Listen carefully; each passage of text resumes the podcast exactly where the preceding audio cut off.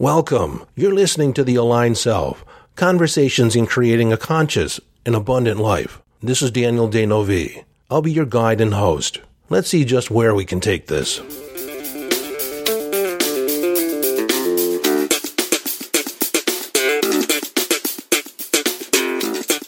Hello, friend, and welcome into the second part of this conversation on manifesting alchemy, turning lead into gold. Now, before we dive deep into the second part of this, I want to make you aware that I currently have one open spot in my unlimited coaching package. It's laser coaching, but you have full access to me for an entire year. So whenever you think you need it or any, anytime you think you want it, you can schedule a call and we can talk it out. Now, there is only one spot available, and that's for a reason because I do limit the number of people that I work with at any given time so I can dedicate the energy, time, and focus to you, to your issues, challenges, and your growth. And that I'm not spread out across, you know, a large number of people. Now, this is going to be a perfect fit for the right person. Well, this is actually a great benefit to a large number of people, but like I said, there is only one spot available. And once that's filled, this offer will go away. This particular coaching package will not exist after the first of the year. I'm changing the format. I'm changing how I'm delivering my one-on-one coaching and the prices are going up. So if you're interested at all, go to yesdaniel.com and check it out. If it's beyond your means, there is the Wisdom Vault, which is where my courses are the Intuition course and the Accurate Thinking course, along with some hypnotic audios, focusing on mind mastery and spiritual growth. I'm also taking applications for my signature coaching program, The Aligned Self. That kicks off the end of September, and that is a group program where we redefine, recreate your self identity to match the vision that you have for your life. So now that I've paid the bills, let's get into the second part of this episode on alchemy, manifesting alchemy, turning lead into gold. And I didn't say this earlier, but if you haven't listened to episode one, you may want to go back there and listen to that first. But on this episode, I do start off with a personal story that uh, you could consider lead, that we had to transmute, transform into a growth opportunity because on the surface, it was not that comfortable. It was not something that I would say, ah, I wish I manifested this. But again, we ask the questions. What does this now make possible? What does this make available? How is this helping me grow? Where in this is the opportunity? And so with that, here's the rest of the story.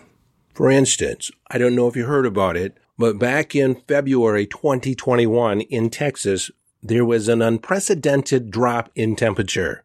There was a freeze, there was snow, there was ice, there was power failures. And our family living in Fort Worth, Texas, was huddled around the fireplace with a freezing house.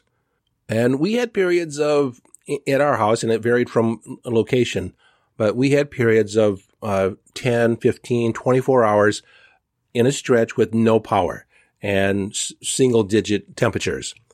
Now I had the pool running uh, nonstop at, you know, just to keep the water flowing so it wouldn't freeze in the pipes. But as soon as the power went off, you could see the ice began to form on the surface of the pool. And when it was all said and done, there was um, easily four inches of ice in the pool. And as everyone knows, this ice expands and expands out and buckles the, the siding of the pool. Now, we could have surrendered to the situation and succumbed to it, but we were designed to thrive. It wasn't what we were used to, and we could, we could, there were things we could do. So as we began running out of firewood, we just had a little bit because we don't typically burn fires here in Texas. I started pushing down and cutting down some trees that had been in the yard that my wife has been after me to take care of. And I just kind of put it off. But now was the time. I, in my mind, thinking I was saving that for this very moment. But we soon ran out of fi- that firewood and my wife put out a message on Facebook over the phone and asking if anyone in the neighborhood any, had any extra wood. Just turns out neighbor two doors down had a project that he wanted to work on several years ago and had this pile of lumber in his backyard. But because he didn't do anything with it, it was laying there slowly rotting. He said, You're welcome to it. Anything that you can find that you want to take, feel free. And actually, I met my neighbor for the first time through that transaction. And over the next couple hours, I went back and forth between the houses carrying lumber, and that would help sustain a somewhat comfortable temperature. It wasn't really comfortable. It was like 45 degrees in our main living area, but it didn't warm the whole house. And as a consequence, some of the pipes froze and we did not have running water. In fact, the water was shut off by the city. And some pipes froze. So what do we do for drinking water? What do we do for, uh, because the, the roads are a sheet of ice also, you know, to drive anywhere. And the stores aren't open because they don't have power. What do you do for water? Well, it turns out that in our backyard, we have a 40,000 gallon holding tank which before this we always referred to as our swimming pool. So I took a fire poker that one of my former students had made me, one of my firewalking students. He gifted me a hand forged fire poker. It was like three and a half feet long. It was a beaut. And I used that to chop a hole in the ice. And then I broke up the ice, which actually helped relieve a lot of the pressure against the sides of the pool. And I had like, you know, if I was going ice fishing, I could have easily ice fished in that hole. But I was able to put a bucket in there and we, I put it in pots and we were able to boil it. We did have, you know, gas stove. So we could boil water to drink and I would use a bucket to help flush the toilet manually. But while we weren't necessarily thriving in this situation, we were somewhat comfortable. We all slept in front of the fire. It was actually some very beautiful moments, us all talking, the adult kids, and the parents, we were reminiscing. You know, we didn't have any other entertainment other than just talking to each other. And it was really nice, really nice by candlelight and firelight. Well, like I said, all the pipes froze. And after about five days, the power came on and the house began to warm up. And as a consequence, the pipes that were frozen and split opened up. And like I said, I tend to get up early. And it just so happened that I was up about 4 a.m. And why was I up? I had a dream. I had an intuitive dream. I had a dream that pipes were bursting all over the place and flooding the entire house. And I got up in a start, like in a rush. My wife said, what's wrong? What's wrong? I said, Oh, nothing. It must have been a dream because it sounded like a waterfall. I got up and I went downstairs and just was kind of hanging out, listening. I couldn't hear anything. It was quiet. And I started to walk back upstairs and suddenly I could hear water running. The faucets upstairs started running because we had opened them up to allow the, the drip, drip, drip. Uh, so the pipes wouldn't freeze. And when they shut off the water, things just froze. And then I heard the water run and I ran upstairs and I turned off the faucets, but I could still hear water going. I turned off all the faucets and I could still hear water.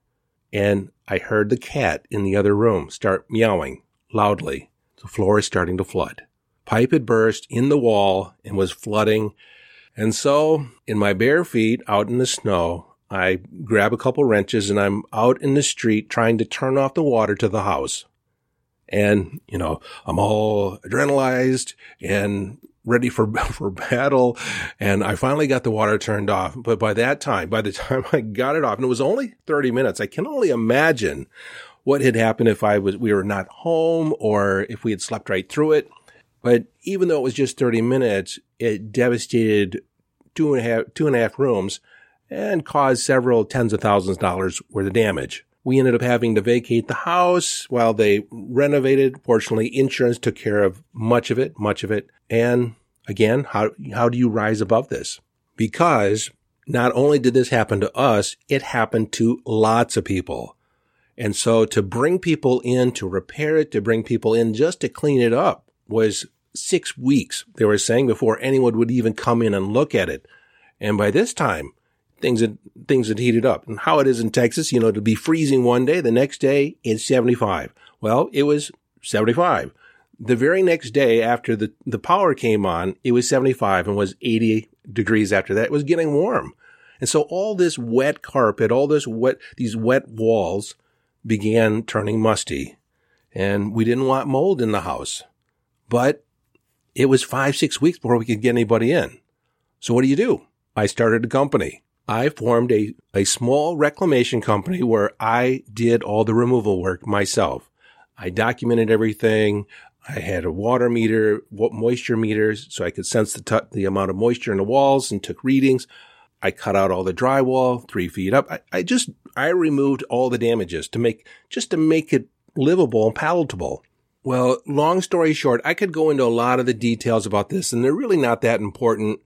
Um, and I, I probably got a little carried away going over that, that history of what was going through there, but I was continually asking the question, how does this serve me?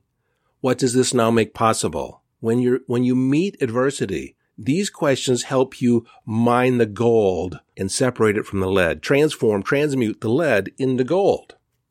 How does this now serve me? What does this now make possible? So from that perspective, a higher vibrational point of view, from my opinion, we had synchronicity after synchronicity come in. Had a guy come in and, and fix the pipe in the wall and didn't charge us. He it was supposed to be like three, four hundred dollars, and he ended up never sending a bill. And then through the remodeling process, we upgraded some of the materials, we upgraded the carpeting, repainted the walls. We did a lot of the things that we had been putting off doing to get the house ready. If we wanted to sell it, we could sell it, updating several things. And we just had a good reason to do it. Another thing that happened at this time like I said, we had moved out into, I think I said that we moved out into hotel while they were doing all the renovations. And after the majority of the dusty, noisy renovation work was done, my wife and the kids moved back in the house. But we still had the hotel. And so I stayed some days. I would go back and forth from the house and I'd actually work and uh, be in solitude in the hotel because we had it for another three weeks. And I was actually recording the podcast that when I was a co-host of the Subconscious Mind Mastery, I was recording the podcast there in the room. But having this time by myself in the hotel room, by this time it was uh, April 10th, April 11th, and uh, it's been two months after the first freeze in Texas. And I still had another two and a half, three weeks yet in the hotel. But sitting by myself in the hotel and after having a few conversations with Thomas, that uh, shifted my perspective on the future of our, our partnership, I sat with the idea of what did I really want? And what intuitively came through is I wanted to start my own podcast. And so on April 16th, 2021, I started The Aligned Self. I created it. I recorded the first episode. It was released. I told Thomas I was leaving. Thank you very much. And seemingly in a friendly gesture, he, he downloaded all the episodes that I recorded on the subconscious mind mastery and made them available to me to repurpose for this podcast. Well, I didn't do that because they just didn't fit. I would have had to re-edit everything. And so I, I didn't use, I maybe used one episode from that, uh, my, my tenure with the subconscious mind mastery. So everything that I've created on the aligned self has been generated in alignment with my decision to start my own podcast around the messages and lessons that I wanted to convey. So all this was born out of the contrasting situations, the seemingly low vibration, calamity, tragedy, however you want to call it. It came out of that. You see, it's not what happens to you. It's how you handle, how you respond to what happens. Gabor Maté is a, is a doctor, a, a psychologist who specializes in healing trauma. And he says that everyone experiences traumatic events, but there's a difference between traumatic events and trauma. Seemingly innocuous events can create trauma in people because what creates trauma, long lasting trauma, is how we choose to receive the experience. And unfortunately for a lot of people, these traumatic experiences happen when you're young, when you're, you're not fully formed in the head. You don't have the perspective, the psychology to transmute it, to self-regulate. That's a new word I learned fairly recently.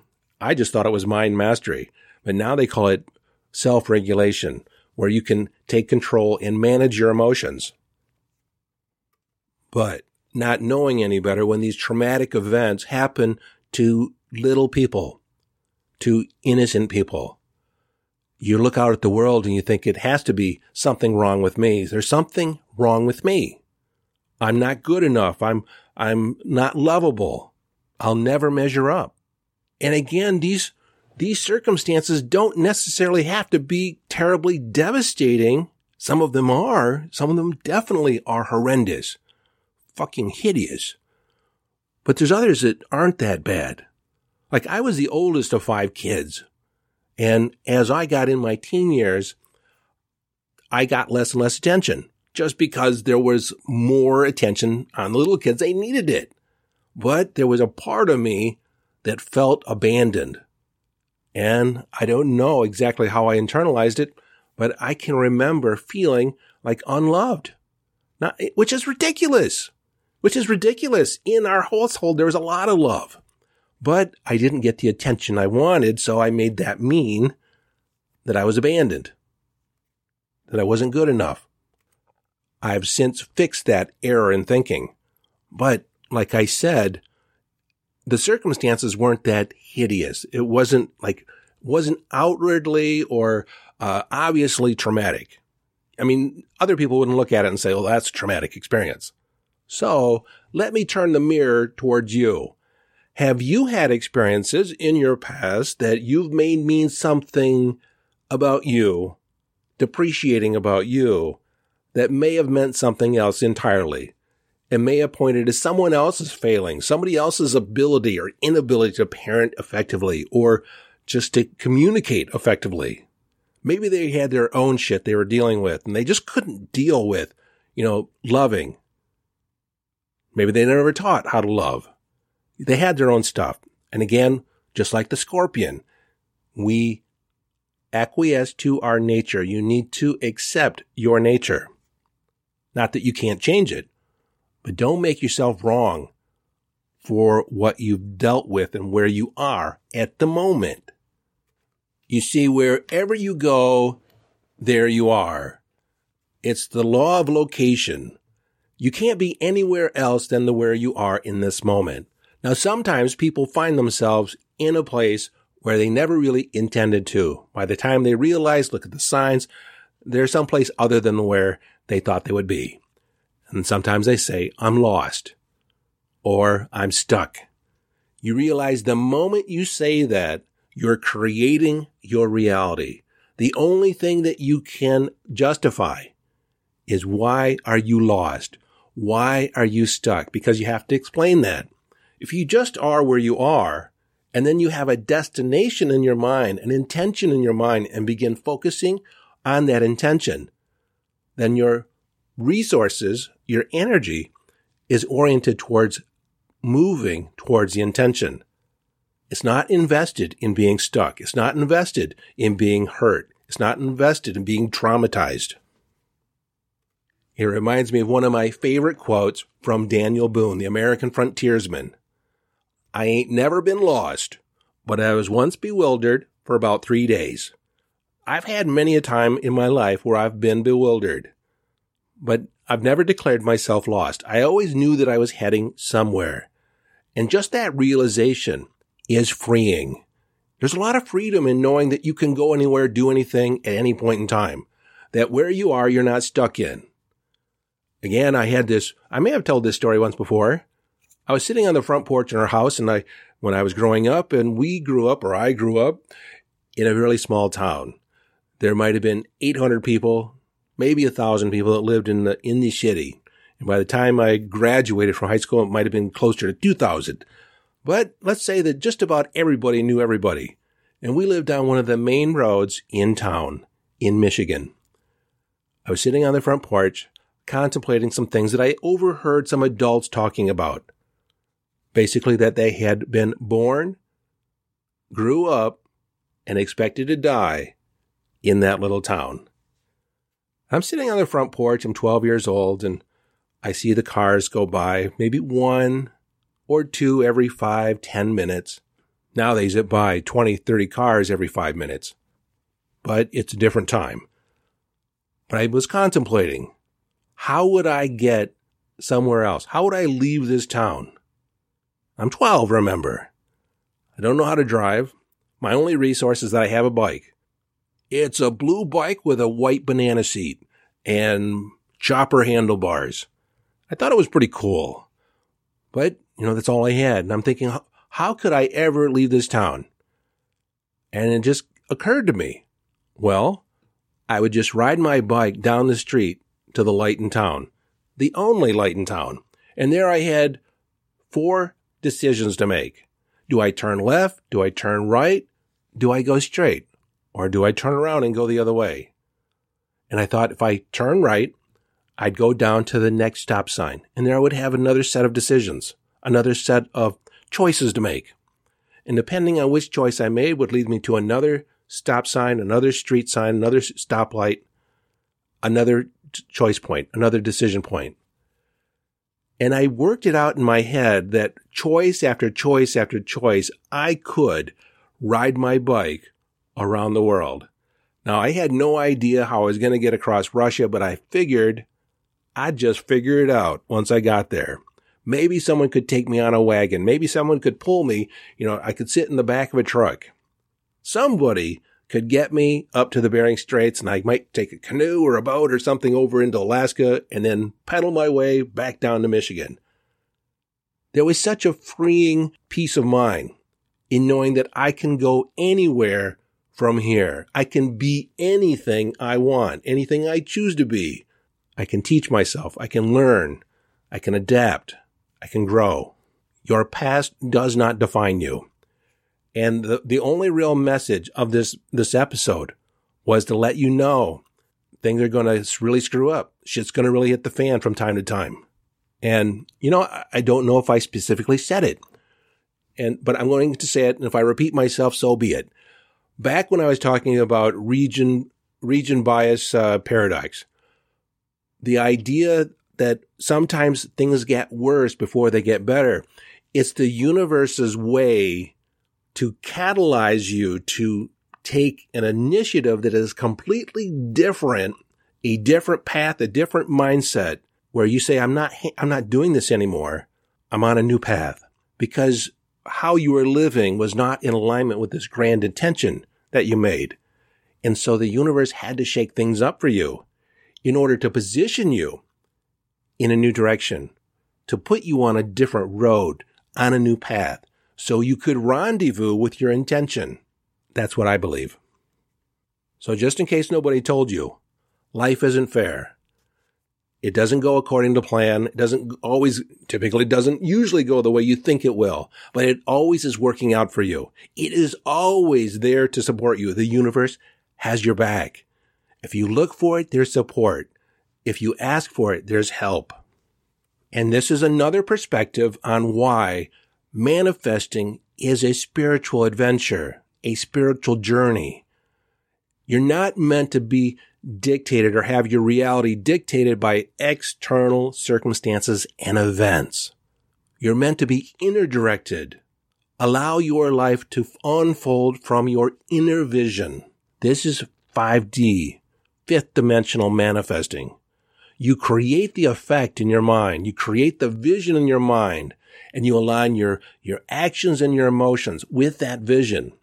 And then the law of attraction brings in the circumstances that make that real for you, makes it tangible. But this is something they also, they don't tell you on the manifesting journey. The purpose is not to make money. The purpose is not to create stuff. The purpose is that journey of moving from lead to gold. How do you transmute the energy? How do you shift your perspective? How do you become response able in the face of adversity? So it's not the stuff. It's not the fucking Lamborghini. It's not the house. Can't take that stuff with you when you leave. It's who you become in the process. It's who you choose to be in the process. Well, my friend, that's it for this one. This is your friend and host, Daniel D'Neuville, urging you to follow your bliss, live your life from inner signals, be inner directed as you engage in the epic adventure.